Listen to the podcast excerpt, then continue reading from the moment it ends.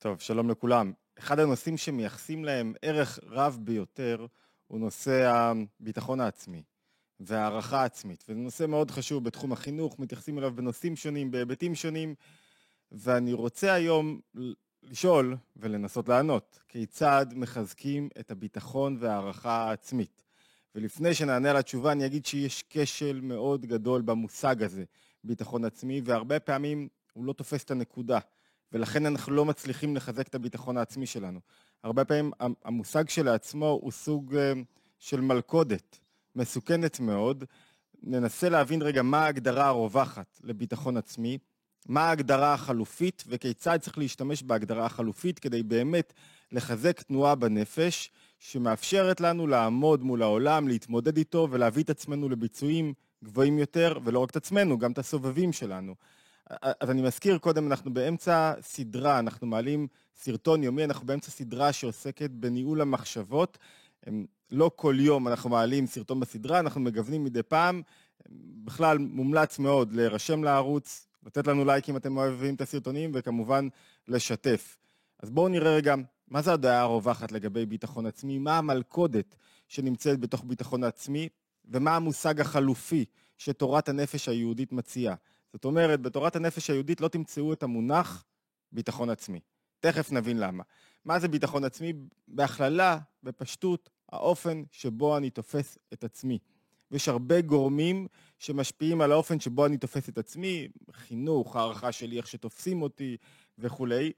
יש לי תפיסה עצמית גבוהה לגבי עצמי, אז יש לי ביטחון עצמי, שאני מכיר באיכויות שלי, ביכולות שלי, במי שאני, ולהפך, אני לא מעריך את עצמי, אני לא מכיר באיכויות שלי, אז יש לי הערכה עצמית נמוכה וביטחון עצמי נמוך. וכדי להבין טוב יותר את המושג ביטחון עצמי ואת הכשל הטמון בו, נלך רגע לקצוות. כולם ברור, לא צריך להביא מקורות לכך, שביטחון עצמי מופרז, גבוה ובעייתי. למה? כי הוא הופך את האדם לנרקסיסט, כזה שלא בדיוק רואה את המציאות, כזה שקשה לדבר איתו, כזה שקשה לתקשר איתו, כזה שעוסק בעצמו. לא נעים להיות עם מישהו שהוא כולו נפוח, מלא ביטחון עצמי מוגזם. הרבה פעמים זה, זה, זה יוצר דחייה ולא קרבה, הרבה פעמים הוא מקטין את האנשים שלידו. ההפך, גם לא רצוי. מה זה ביטחון עצמי נמוך או דימוי עצמי נמוך? זה כשאדם לא מעריך את עצמו, מפחד מלעשות, לנסות דברים חדשים, מפחד מלכת לעבודה חדשה, לנסות ספורט חדש, לא יכול להתמודד עם האמת, מתעלם מדברים מסוימים, משכנע את עצמו בחולשות שלו, במקום מנטרות חיוביות והצהרות חיוביות, הוא דוחף לעצמו לראש כל הזמן מחשבות שליליות והצהרות שליליות. אז מה, מה הנקודה באמצע? מה הנקודה הנכונה? מה צריך להיות באמת? מה ההבדל בין איך אני מוצא את הטווח הנכון בין ביטחון עצמי גבוה לביטחון עצמי נמוך? וזו בעיה. למה זו בעיה? כי אין כזה טווח אמצע רצוי. מה הבעיה?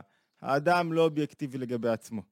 יש כאלה, בתחום ההורות זה מאוד בולט, שיש הורים שמחריפים את התפיסה שלהם לגבי הילדים שלהם, או הילד בכזה מצב קשה, או הוא לא, הוא, הוא לא יכול לצמוח, הוא לא במצב טוב. לעומת זאת, יש הורים שמגזימים לצד ההפוך. הם מנפחים את הילד, הילד שלי הכי טוב בעולם, הכי מוצלח, הכי מוכשר. קשה לראות לאדם את הילדים שלו, ובטח את עצמו בצורה אובייקטיבית.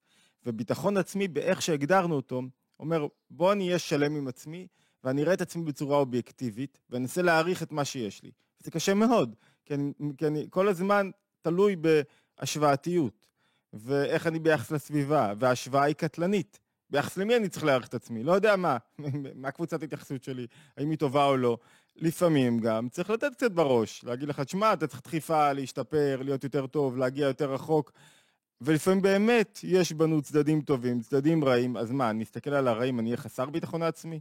אני אסתכל על הטובים, אני אהיה בעל ביטחון עצמי?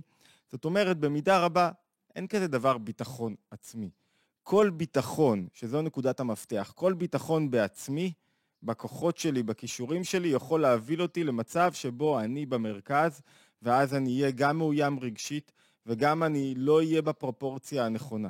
אני, אני לא אהיה אחד כזה שיודע בדיוק מה המצב הנכון, מה החלופה שמציעה תורת הנפש היהודית. היא מציעה ביטחון עצמי הוא אף פעם לא בעצמי.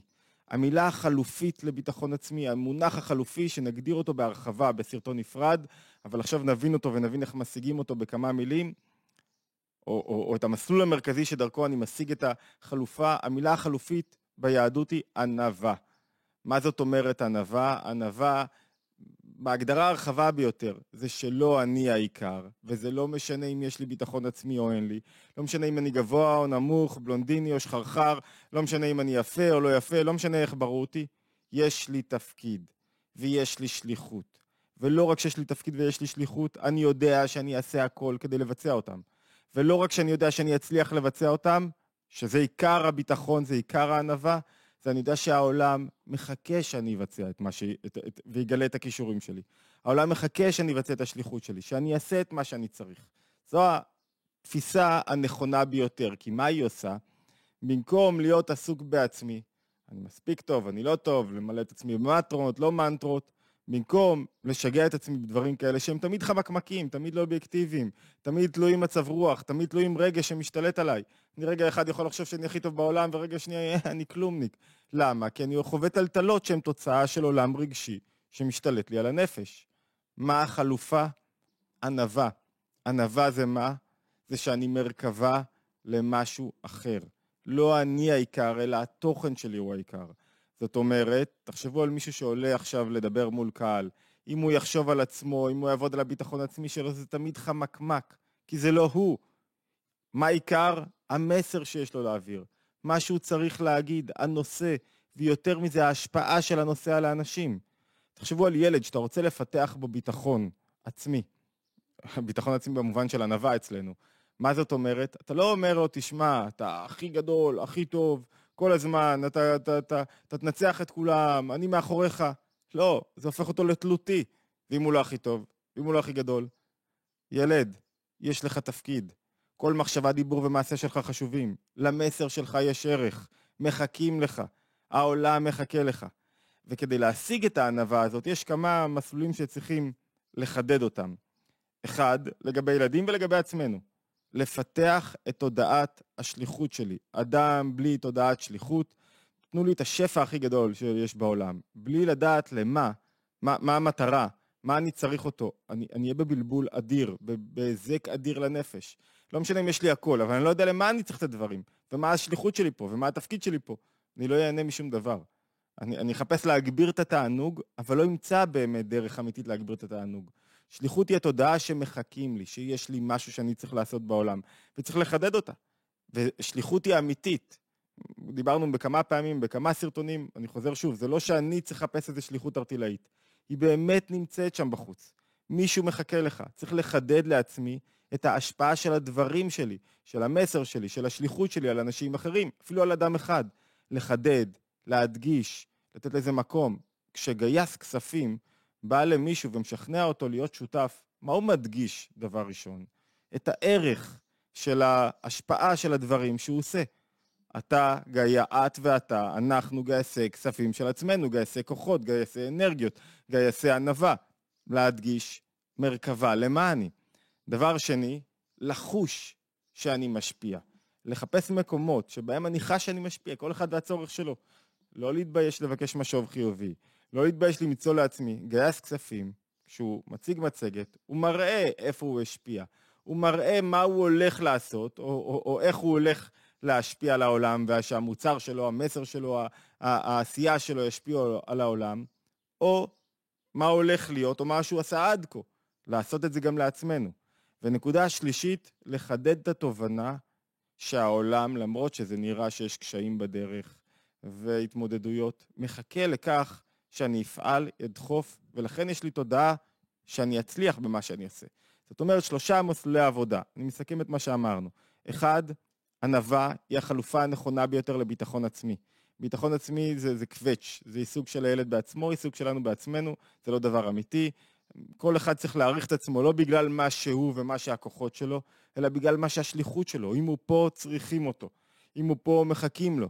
וזה מקור כוח הרבה יותר גדול. דבר שני, הוא צריך לראות את העולם בזווית כזאת, שלמרות שיש בו התנגדויות וקשיים, לא ירפאו את ידיו.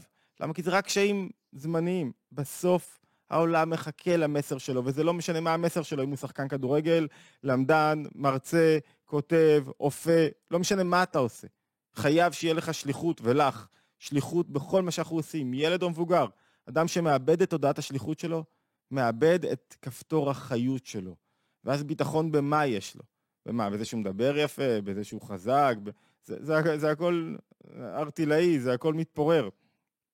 והנקודה השלישית, לחוש את ההשפעה הזאת, לחדד אותה, להרחיב אותה, לדעת שבאמת צריכים אותי, ואז איפה שאני הולך, אני יכול להיות הכי ענב, הכי כלומניק בעולם, אבל פתאום אני יודע שבמקום הזה צריכים ממני עכשיו מסר, אני מתחזק, מרחיב חזה, גם אם אין בי מידת המלכות, אני מגלה אותה ועכשיו יוצא להשפעה. זאת אומרת, גם אם אני כזה אחד כזה שהוא כלום, פתאום ברגע האמת, אני מוציא את עצמי החוצה.